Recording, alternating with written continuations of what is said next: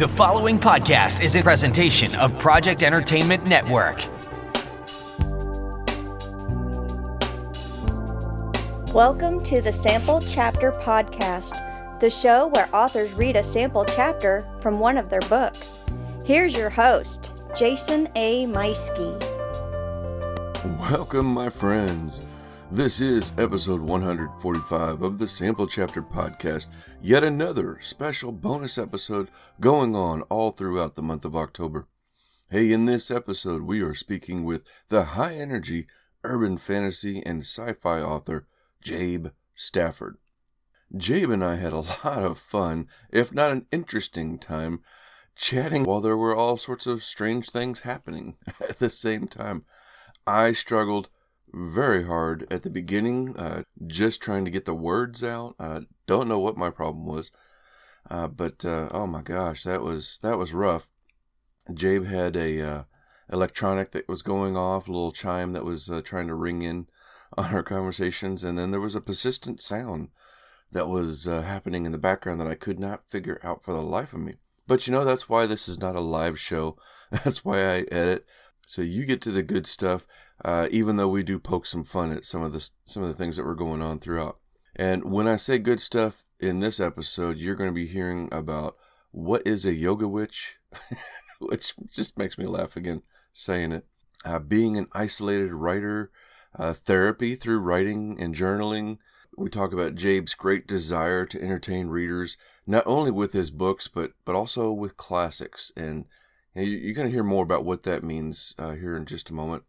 And of course, we're going to dive into his debut novel, Ales, Agents, and Alchemy from Kyanite Press. And that's coming up here in just a couple moments. So stay tuned, and you don't want to miss out. It was a lot of fun.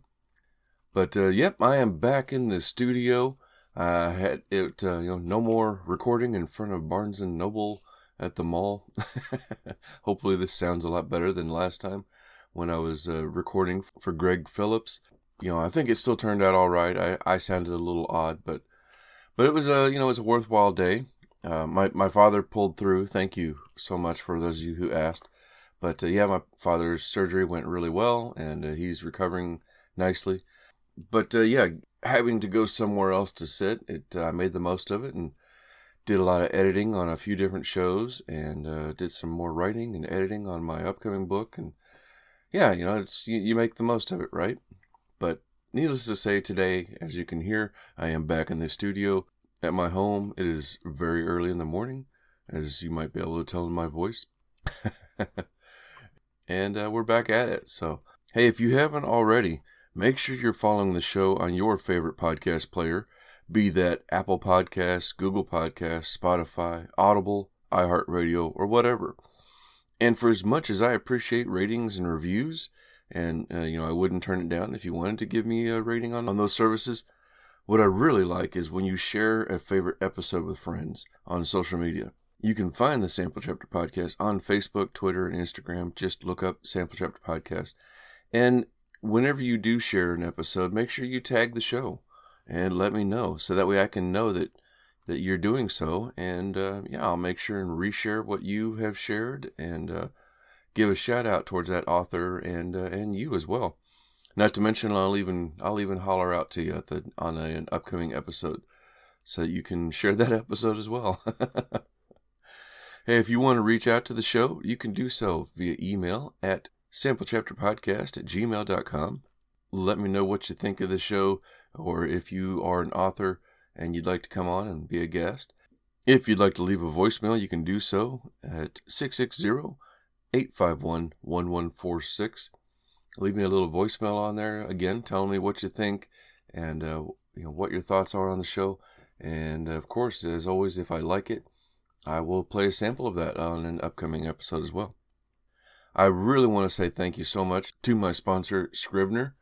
As always, they are my favorite writing software, the ones that I use every day when it comes to my writing. And, you know, my writing's coming along nicely. I It's definitely dropped off a little bit in October, which, I don't know, there's just so much I'm dealing with right now. Uh, but uh, that's all right, because it's nice to know that whenever I can make the time, Scrivener is there with all, everything that I need. Hey, check out this advertisement for Scrivener, and make sure you're listening for how you can save twenty percent on the regular desktop version.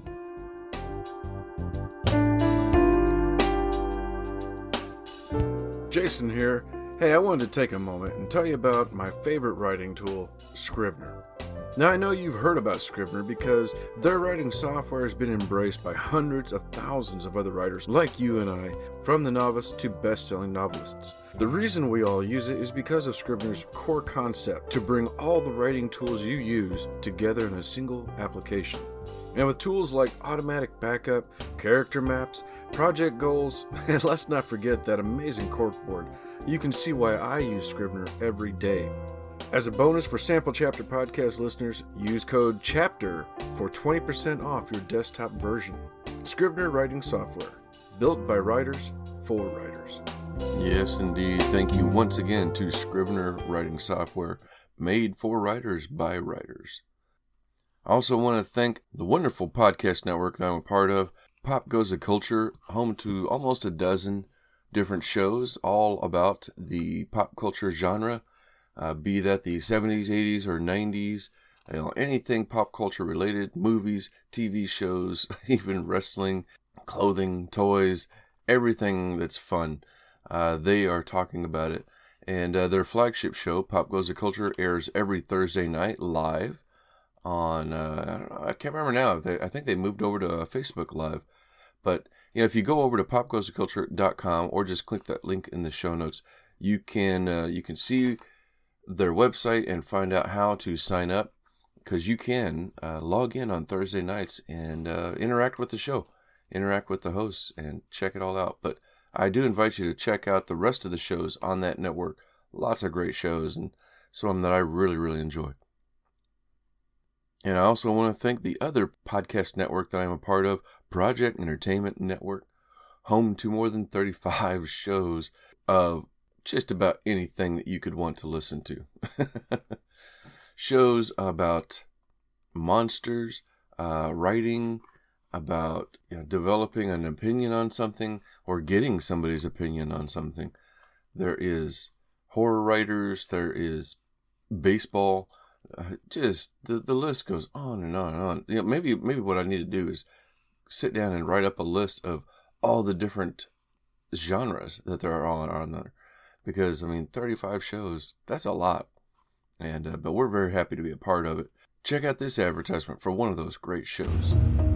You don't have to find an interdimensional saloon to have a pint of Alien Beer with me, Chrissy Garrison. Just tune into my Alien Beer podcast each Thursday, and I'll share my speculative fiction stories with you.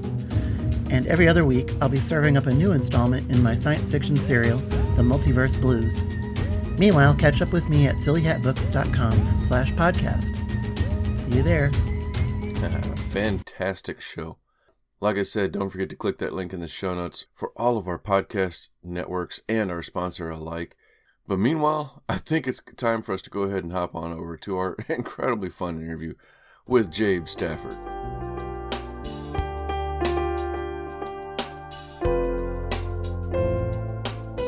Hello, Sample Chapter listeners. Welcome back to another episode of the Sample Chapter Podcast.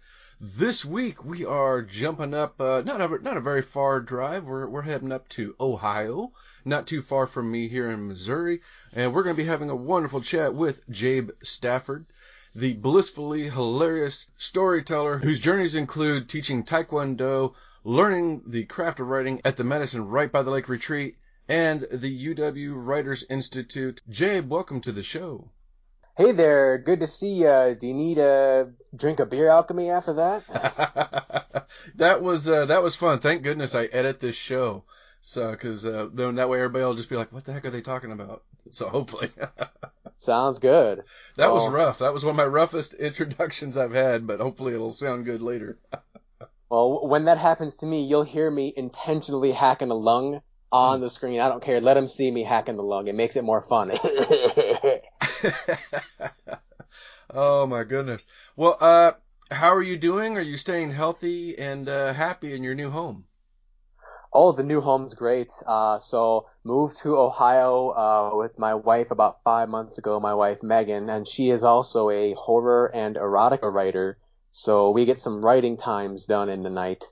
Um, and Ohio has some cool atmosphere, the downtown atmosphere, the North Market. Uh, there's bars downtown that are just so close to the atmosphere of the book that I just finished writing and that I'm promoting.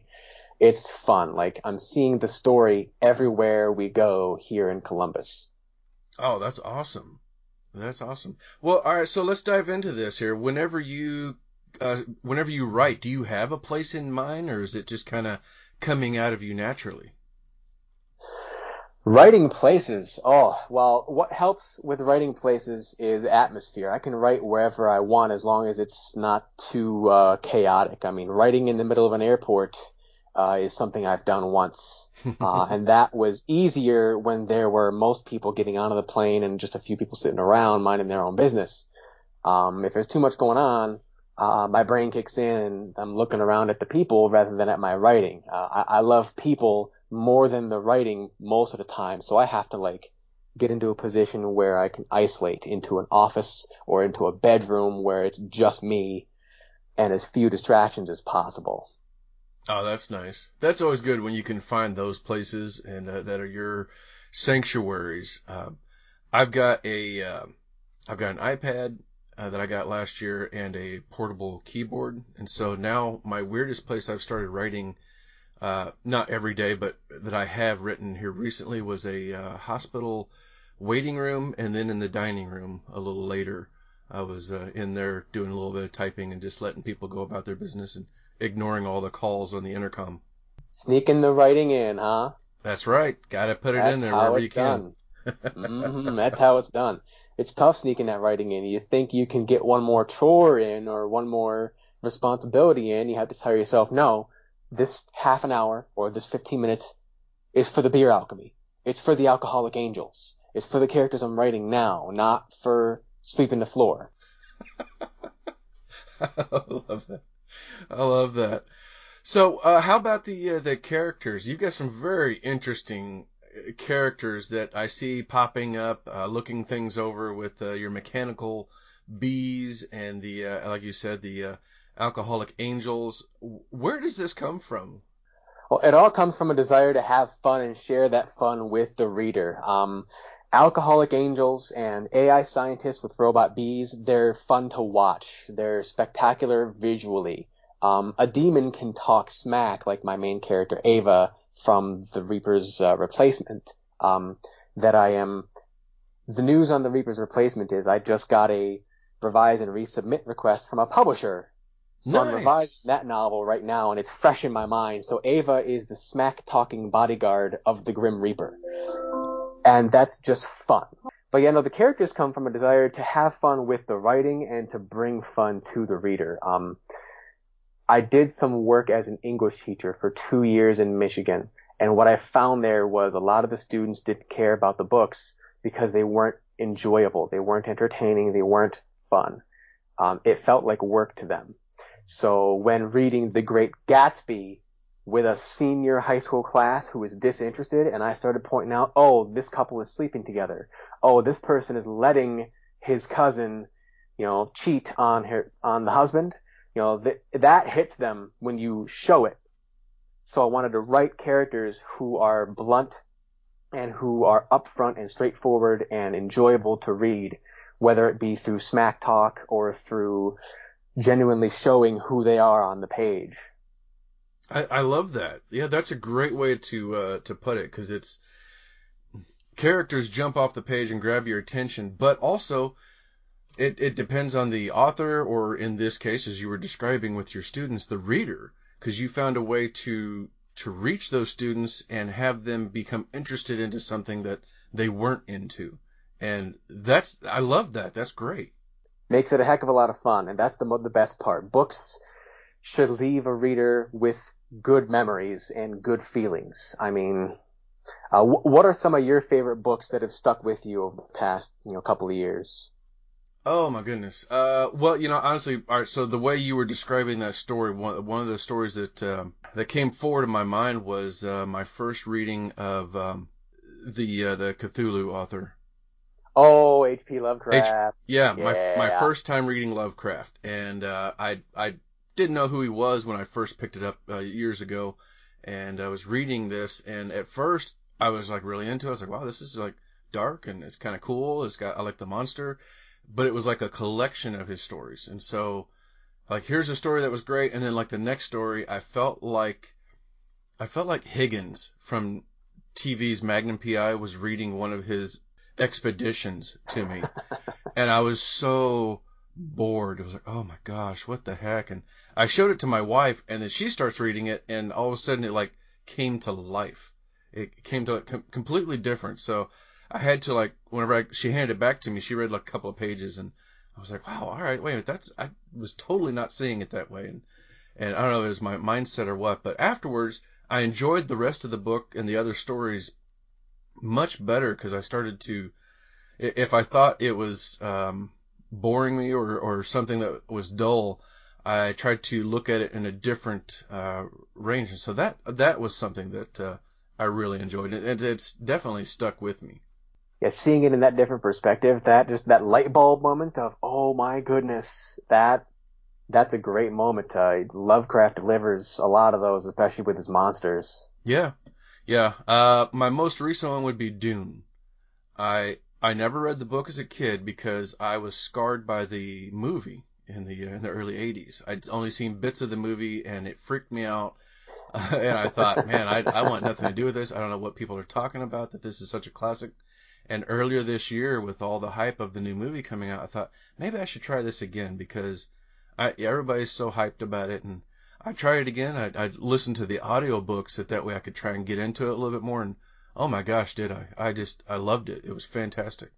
Yeah, that feeling, uh, every big name book brings you some huge different feeling. Like Dune literally feels galaxy sweeping. The planet Arrakis feels huge. Mm-hmm. And only books can deal or can give you that experience. Like even audiobooks, like the, the ambiance in the background, the spaceship or the sands blowing past. Yeah. Um, and that's what got me to connect to both students and readers. Um, br- bringing that, you know, feeling of, hey, the atmosphere of Ales, Agents, and Alchemy, which is about an alchemist serial killer and the family of victims who can't prove he's using liquor alchemy to murder them. It's a little absurd, a little bit, but if you had to deal with that one type of magic, if that was a real thing that had to be dealt with by people, you might get a story like Ales, Agents, and Alchemy, full of wondrous bars and rich alchemists who who are C E Os of pub chains and who deal out their moonshine that enhances the senses, but they have legal reasons to keep it under wraps. That atmosphere is just so fascinating, and so I wanted to be able to, you know, do that and deliver it to readers the same way that like a Frank Herbert would deliver the Dune feel to mm-hmm. readers. Yeah, yeah, and I, I love that aspect that you you're, you're bringing about these incredible characters and situations that grab your attention, grabs the reader's attention, and makes them want to continue to find out what's going on. Such as your your debut novel coming up here, like you said, Ales, Agents, and Alchemy, which is a fantastic premise. Uh, tell us some more about this. All right, so Ales, Agents, and Alchemy has three characters. Uh, two of them are alchemists. One is an A T F agent. Uh, for those of you who don't know the acronym, A T F stands for Bureau of Alcohol, Tobacco, Firearms, and Explosives. So the main character, Ryan, is an anxious college dropout alchemist. And his sister was murdered by the antagonist, Lawrence Grant. Lawrence Grant is the oldest alchemist in the world. He's one hundred forty years old. He's been practicing it so long that it has given him agelessness, and he's using that to continue to get rich, to continue to remove what he calls parasites from the world, people who are wastes of space, people he thinks are, you know, negative to the creatives and the scientists and the politicians. So he thinks that's his goal, to get people like Ryan out because he's too anxious. He can't handle alchemy under pressure. And so it's a mind game. Ryan has to rise up to the occasion with his sister-in-law, the, uh, the A T F agent Kelly, um, to show, hey, I'm a beer alchemist. I'm new to this, but I'm just as valid as your one hundred forty year old serial killer butt. It's a big sweeping quest. It's great. It's so much fun. Um, part of what inspired the story was wanting to make a simple kind of magic that would have a couple of small effects that would have big life consequences. Um, there's so many stories out there that have ten magic systems, or the magic is so complex you can't follow it. With Ales, Agents, and Alchemy, you can follow it right away. Each drink gives you one superpower, and you have to use that to your advantage, or, you know, watch out for other people's, you know, using their alchemy against you. For example, um, the warden controls people with his bourbon. He brings them back to his businesses. They get addicted to being under his control, and it's so subtle they can't see it. So Ryan has to team up with another alchemist, the medium, who conjures ghosts with her wine, and he gathers information from his dead sister and from other ghosts that are the victims of the warden, of Lawrence Grant. And so he's kind of the amateur detective having to continue to produce his alchemy and fend off the mind game of this C E O serial killer. It's kind of American Psycho meets Harry Dresden. Hmm. That's fascinating. I, I love it. And it's, it's such a great premise. It's, uh, this is going to be exciting. I can't wait for this to come out. What, what is the, uh, the release date for this? Everybody knows. The release date is October twenty-second, twenty twenty. So that's about a month away, a little longer. And the book comes with character art, uh, and chapter art. Uh, and that's part of the book's atmosphere. Everything adds to the atmosphere, and that's all about, that's all what Lawrence Grant is about. He's all about atmosphere. The more he can get people coming back to his bars and under his control, the more alchemy he'll sell, the more he can pick people off without anybody noticing. Yeah, and speaking of the uh, the art within it, that that's just some amazing looking art. I was looking on your your website and seeing some of this. It's got a very Uh, well, it, the the most recent thing I could see to compare this to would be uh, like uh, Walking Dead. It's got some really cool art inside it. Yeah, it's got that comic style noir art, and uh, shout out to uh, Doodlebags on Twitter, uh, Pat Maxton, for designing that artwork for me. Um, he's a rock star to work with, and he really captured the warden's intimidating menace with his revolver and his suit and his bourbon. All the characters are in the book with art, uh, the major characters. It's just so much fun. I, it was a blast to write, and I can't wait to geek out with everyone about it. So, what uh, what was your background in writing before this uh, before this novel? I mean, it's you know this is your, your debut novel, so it's the dream that so many of us are looking for. But what were what were you doing prior to this? Well, I started writing at age twenty-six. Uh, before that, didn't even know I wanted to be a writer. I was more into reading and video games that were like R P G storytelling video games, like Mass Effect, uh, Skyrim, those kind of games. Mm. And in the eight years between then and now, I've been an English teacher. Uh, I've been an office jockey. That was a picture falling off the wall. I've been an office jockey. Uh, right now, I'm uh, looking for work uh, in, in writing and to edit, uh, like as a uh, as a new editor. So I got to set that up. Um, it's been a heck of a journey, and um, what got me into writing was realizing that there are experiences that only writers can bring to the world. Um, all of your favorite stories that you sit down after work and You know, you sit down after a long day and say, okay, I've had my food, I've had my water, I've, I'm in my house. What do I need? I need to connect. I need people. I need stories. So you put on your favorite movie, or you open up a favorite book or a new book that looks really cool with the cover, and you start reading. And those experiences are something that I couldn't provide sitting behind a desk doing mailroom junk.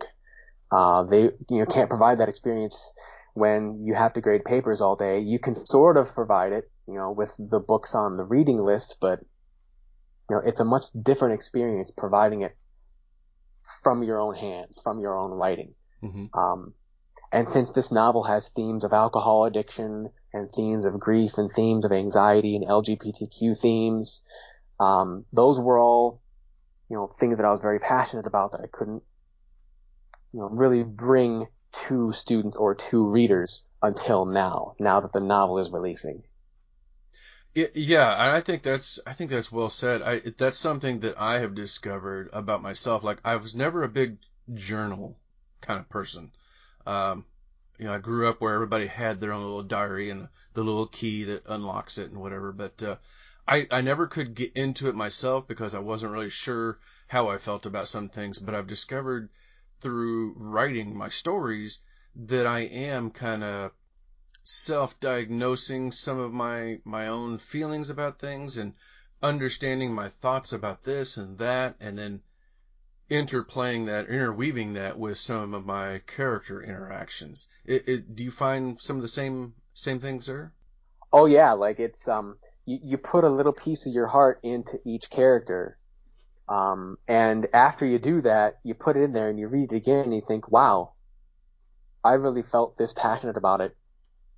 You know, to to make Ryan build and fight through his anxiety to become an alchemist that he thinks the world needs. Um, and uh, you put your heart in the antagonist, too. You put your heart into the bad guy who, yeah, maybe you wouldn't do anything he does in real life, but in the book you can have an antagonist who says really dark things that maybe were things that were thoughts of yours at one time, and you channel that into a character, and then that character has an effect on that world. It's better than therapy. Yeah. Yeah, and I, I love that. When you can write, or, or well, when you're reading a story that you can, of course you are, um, you, you understand the main character, the, the, Uh, protagonist, but then you can also kind of identify with the antagonist, and you can un- understand, you know, their background or where they're coming from, and you know, maybe they say something like you said that it's like, you know, he's not wrong. What they're doing is wrong, but man, yeah, I can kind of identify with where they're coming from with that, and that I always find that so fascinating when you can have a uh, the the bad guy, so to speak, uh, come from a place of uh, recognition where you can understand it a little bit. Identifiable villains. Mm-hmm. Yes. When you identify with them, mm-hmm. Wh- who's one of your favorite identifiable villains that you can just really connect with? Oh my goodness, let's see. Man. Uh, you know, I'm not sure. I, I'm I'm having trouble uh, remembering the one that uh, that spoke to me here recently where I was just like, I can see that. Um, how, how about you? Oh, I got two favorites. Um, one of my favorites uh, would be uh, Magneto, and the other one would be uh, the Joker. Uh, I know the Joker's a little cliche, but what, what Magneto and the Joker both bring is they bring validation, and they bring, like, you know, th- the opposite side of the coin to what the quote-unquote good guys think is correct. Mm-hmm. And they're so charismatic. Like, you, when you get those villains, I mean, you, with if you get a guy like Magneto saying, "Hey, you, this bad thing has happened to you because you're a mutant. Do you want to stop these bad things happening to you and other mutants? Then follow me and do my stuff." And then it turns out that the stuff he's doing isn't always kosher. That's kind of a moral gray area. That's a, yes, I have this belief, and Magneto is still fighting for what he thinks is good, but there are moments when he takes advantage of that. And mm-hmm. That's what got me writing uh, the Warden, Lawrence Grant. He's that kind of, he's that kind of antagonist. He's that kind of, oh, he believes that addiction is a curse, and but we need it to, you know, to bring the weak will down so that the ones who are truly strong, like scientists, um, like Uh, big T V personalities, like big politicians who are making, you know, movements, you know, for the planet and for, you know, for, for beneficial things, so that they have a clearer path and they're not as held down by the quote unquote common people's needs. So he's so twisted, but somewhat relatable, because like if you were doing something good, you wouldn't want that to get wrecked. Yeah. So he thinks saving alchemy and keeping it alive and out of the hands of the people who are going to abuse it and who are going to mass produce it so that they can be lazy, uh, or so that they can just get their next hit. Uh, he wants to keep it out of their hands and only in the hands of people who will use it to quote unquote build. But his definition of build is skewed. It, it's funny you said Magneto, because when when you asked me, the first thing that I thought of was Spider-Man. And I had to go back to my uh, my Goodreads, but I, I I was reading a um, writer's guide to Spider-Man actually, and they were investigating the characters. And Doc Ock is one that kind of stood out to me, and especially in in the movie, where you really relate. Like, the guy's just trying to do something for the world that's going to change the world and help it out, and then he's, you know, the, the tragic accident, and now he kind of kind of goes a little mad because of it, or very mad because of it. But at his heart, he's still just trying to do this thing that's going to help the world. And, you know, doggone it, Spider-Man, why don't you just get out of the way and let me do my thing here so that I can help everyone, without seeing the bigger picture of, you know, Doc, you're going to destroy us all trying to save us. That is such a compelling villain arc, isn't it? Yeah, yeah. Oh, I, I love that. Oh, it's so fun. And, and those kind of psychological effects of how, how do we mentally deal with that? Sometimes those effects get brushed under the rug in writing. I mean, I know that to a reader, it's a little, like, it slows them down a little bit to have a page and a half of a character thinking, am I morally okay to behave this way? Will I have people I care about leave me because I believe this way? Um, but those are things that we got to think about in writing, and Doc Ock is a perfect example of that. He takes the time and he shows, you know, the the, the pain and how crazy he goes just wanting to do good. Yeah, absolutely. Uh, so you've got a couple of other things that uh, you, you were in a couple of other uh, anthologies, a few other things that you've written here previous to this, uh, or your debut novel coming out. Uh, tell us about some of your other writing. Yeah, so the two newest short stories and essays that are out uh, at the moment, free downloads, are uh, The Fiend in the Frame, which is about a yoga witch and the negativity demons that she conjures as a result of helping people release their negativity in her class. Um, Caitlin is a yoga witch, and she channels twenty or twenty-five students' negativity and the toxicity and the bad feelings from every day into paintings. And then the students leave, and between classes, she has to duke it out with that negativity demon before it jumps out of the portrait frame and starts laying waste to, you know, a city block. Um... Oh my God. So it's kind of a fantastical Neil Gaiman meets Stephen King kind of tale, and it's a free download in the Kyanite Publishing anthology, um, Where the Sun Always Shines. All right. And and your story is The Fiend in the Frame. The Fiend in the Frame. That's the one. Awesome. Oh my gosh. Yeah, I'm gonna have to. Uh, I, I'm gonna have to go grab that. So yeah, Kyanite Publishing. There's some some great friends of the show. We've had some wonderful. Uh, other authors from uh, from them. Uh, and then you've got the uh, the one that you're working on. Anything else coming up soon? Uh, the two big news announcements are, one, uh, I got that revise and resubmit uh, request uh, for my urban fantasy novel, The Reaper's Replacement, which is about an alcoholic demon who loses her bodyguard gig when the Grim Reaper gets murdered in broad daylight. And then I have a Robot B novel called um, Commanding the Swarm, and that novel is about an A I scientist and his robot bees, which become the ransom price when an ex-Marine kidnaps his son. Uh, and that one's more of like a green energy kind of Black Mirror meets, um, you know, a green energy Tony Stark type of guy. So that one is in a contest, uh, the Green Stories Writing Contest, and we will have news whether or not, uh, because I'm a finalist in that contest. Um, it is one of seven novels that have made it into the finalist slots, so we'll get news on that in the next month. Outstanding, outstanding. Well, where can people find and follow you and get more news about you? Uh, well, there's a few places. Uh, my webpage is w w w dot jabe stafford dot com. And that has links to everything, social media, all the free downloads I just mentioned, all the novels and the artwork to go with them. Um, on Twitter and Instagram, my handle is OculusWriter, uh, and I geek out about positivity and dog pictures and cool sunsets and then beer and stuff also on those feeds.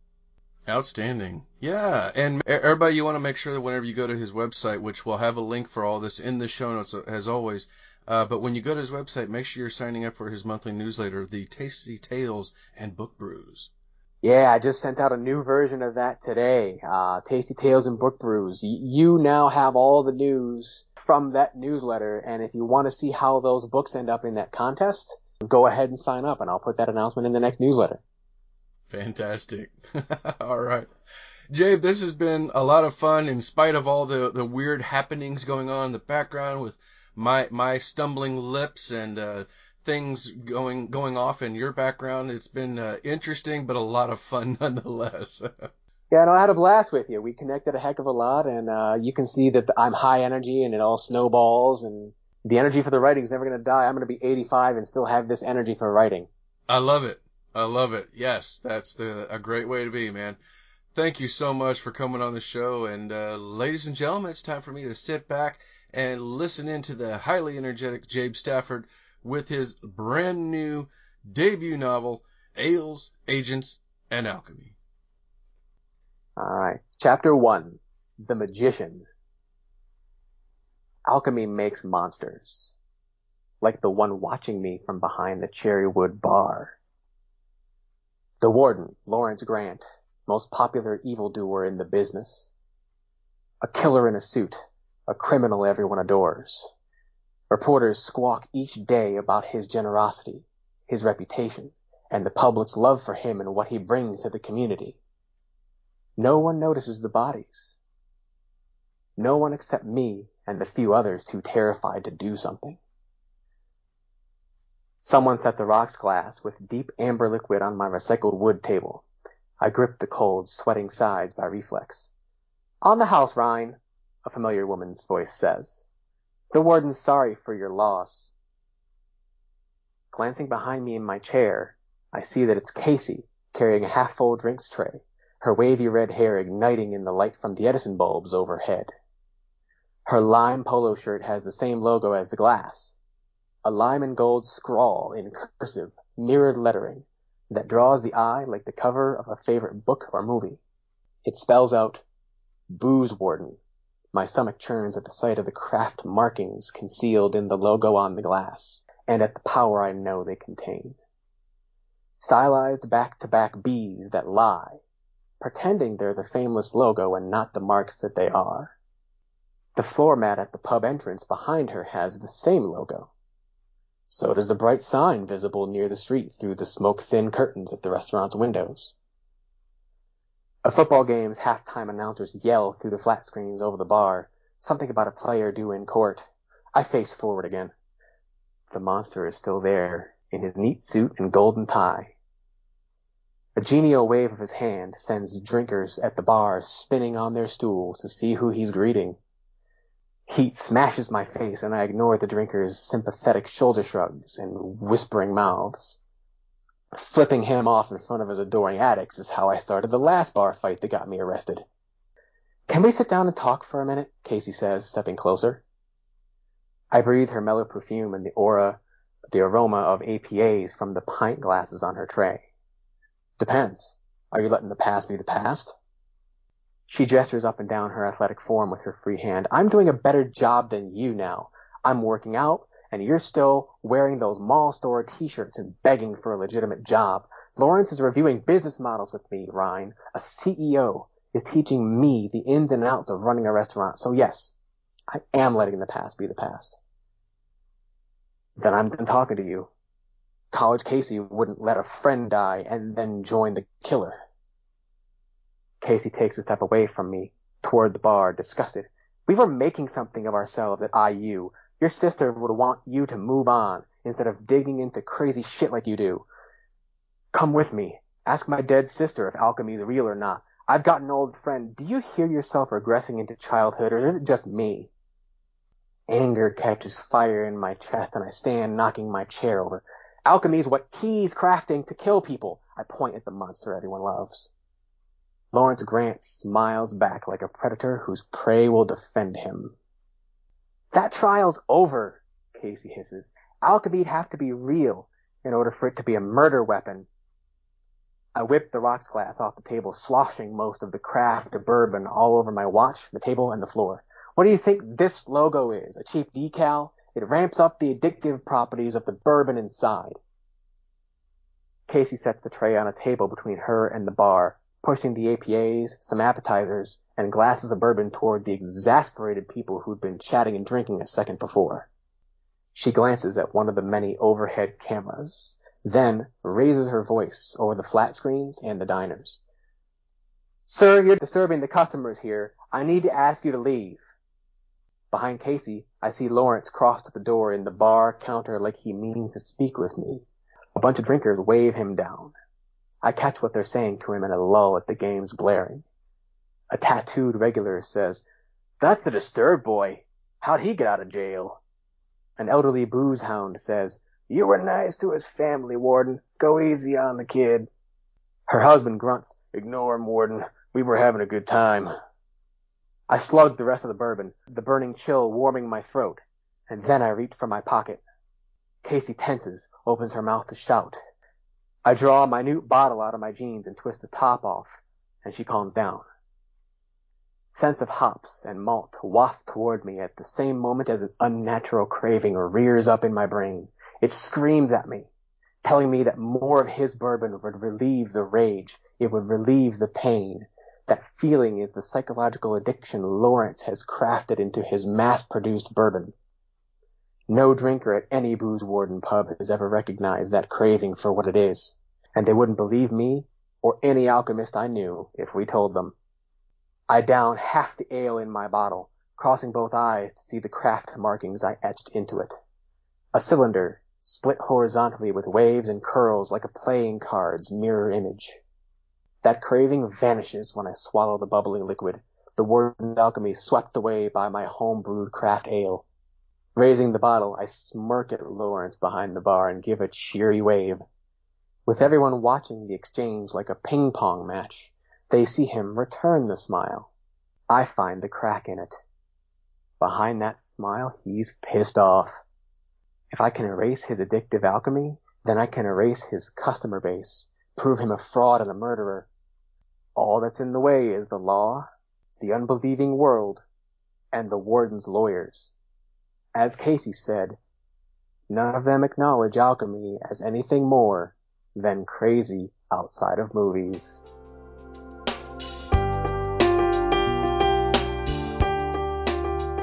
That was Jabe Stafford reading a sample chapter from his debut novel, Ales, Agents, and Alchemy. The book comes out October twenty-second, but you can pre-order it right now by clicking the link in the show notes for that. And to learn more about Jabe, don't forget to check out his monthly newsletter, The Tasty Tales and Book Brews. And uh, don't forget to also click those links in the show notes for our podcast friends and sponsor alike. And hit that subscribe button because you don't want to miss out next week when we're back with the one and only Lou Diamond Phillips and his debut novel, Tinderbox, Soldier of Indira. It's coming up next week, so we'll see you then, folks. Take care.